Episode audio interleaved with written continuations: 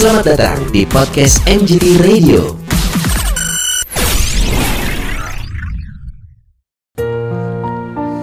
Seni Passion Afra kali ini tergabung dengan salah seorang pelajar Indonesia yang ada di Korea Selatan nih guys Dengan Celia kita pengen ngobrol-ngobrol seputar kemarin kejadian tragedi di Itaewon ya Betul. Halo apa kabar Celia? Halo, pagi dari Korea. Annyeonghaseyo Annyeonghaseyo. Gimana Sel? Kemarin Sel kan rame juga tuh ya berita-berita nih di media tentang tragedi Halloween kemarin. Jadi eh, aku cerita sedikit, aku bersama temanku empat orang, jadi kita total lima orang pergi ke Itaewon Sabtu malam. Sebenarnya kita sampai itu dari sekitar pukul jam 9 kurang lebih. Pas nyampe juga udah padat, tapi masih ada space untuk jalan, masih ada space untuk foto-foto dan eh, lainnya. Nah karena rame, eh, kita mutusin untuk pergi foto dulu nih, foto box. Perjalanan ke foto box itu juga sebenarnya sudah ada ambulans satu yang datang karena ada yang pingsan. Cuma kita mikir mungkin ya karena terlalu rame, tapi bukan karena terhimpit, tapi karena memang terlalu rame jadi pingsan gitu. Mhm. Akhirnya kita foto, sekitar sa- satu jam setengah kemudian kita balik ke jalan utama karena fotonya di satu satu gang di Itaewon. Kita balik ke jalan utama. Itu aku udah lihat banyak ambulans yang datang, polisi, pemadam kebakaran, dan aku juga lihat sendiri korban-korban tuh udah ada yang tergeletakkan di jalan, ada yang sedang dibantu sama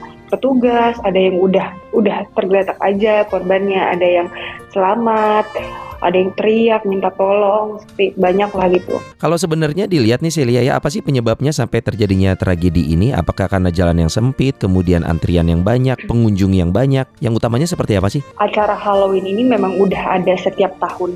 Oke. di Taiwan. Eh, tapi memang mungkin tahun ini karena setelah pandemi ya kita Hmm. kan udah boleh berkumpul lagi gitu. Iya. Jadi memang lebih ramai dan Itaewon ini tuh jalannya menurun dan menanjak gitu. Oke. Tempat yang ba- paling banyak memakan korban ini memang jalannya menurun dan di situ penuh. Dan sekarang sedang diselidiki sama kepolisian setempat bahwa ada bukti itu dari video bahwa ada yang teriak kayak dorong dorong gitu pakai bahasa Korea. Jadi Hmm. sedang dicari siapa yang menginisiasi bilang eh, mengajak dorong ini gitu. Karena juga se- aku sama teman-temanku sempat bukan di gang tersebut ya tapi di bagian tengah jalan gitu karena kita mau pulang kan sempat terjebak. Itu sempat terhimpit juga bahkan teman aku udah keangkat kakinya udah nggak nyentuh tanah lagi.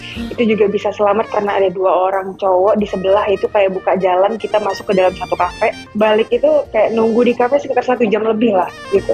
Artinya memang kemungkinan ada reaksi dari beberapa orang yang mengatakan dorong. Itu akhirnya terdorong-dorong lah, terjatuh, Iya, terinjak iya. dan sampai sesak nafas itu ya. iya Mm-mm. Berarti untuk identifikasinya sendiri eh, waktu insiden ya, itu berarti banyak juga yang tidak semua langsung dibawa ke rumah sakit karena kan Mhm. lokasinya pun penuh banget di ya, Betul. Sel ya. Benar, jadi karena itu kan jalan sebenarnya tidak ditutup ya jalan Iya utama. iya iya. Sampai sekitar jam 10 aja itu bus masih bisa lewat, mobil masih bisa lewat, belum ditutup, belum dikasih, belum ditutup dari polisi, belum ada polis lain gitu. Jadi untuk ambulans datang dan masuk pun itu sangat susah. Jadi di tempat itu pun Sabtu malam itu dijaga sampai akhirnya mereka minta tolong gitu sama orang-orang yang ada. Mereka minta tolong sambil teriak kayak sambil bilang kayak siapa pun yang bisa CPR tolong Hmm. bantu kita CPR akhirnya kayak Oke. beberapa orang yang emang udah bisa CPR dan bisa pengalaman mereka maju sendiri membantu korban-korban gitu Betul. Oke, nah untuk kondisi terakhir nih dikabarkan berarti korban jiwa mencapai yang kita dapat nih ya di beberapa sumber berita 150-an lebih. Apakah benar atau mungkin akan bertambah katanya kalau menurut media di Korea Selatan? Eh, untuk sampai ke sini memang Mbak, sampai sekarang infonya memang terakhir sekitar 150 151 masih di situ Mhm. Ya. yang meninggal gitu sama itu totalnya 19 orang foreigners sisanya orang Korea dan Mhm. banyak yang luka-luka. Kalau dari warga negara Indonesia sendiri memang ada yang jadi korban, tapi bukan korban meninggal, alhamdulillah. Jadi korban luka-luka, dia udah keluar dari rumah sakit juga, sudah aman, sudah dibantu dengan, eh, sudah komunikasi dengan kedutaan besar Republik Indonesia di sini, gitu. Oke, artinya memang karena euforia ini setelah pandemi semua orang berkumpul dan ini menjadi event tahunan, makanya Iya. euforia orang ini pengen banget datang ke acara ini seperti itu ya. Ya. Karena memang sudah ada, ter-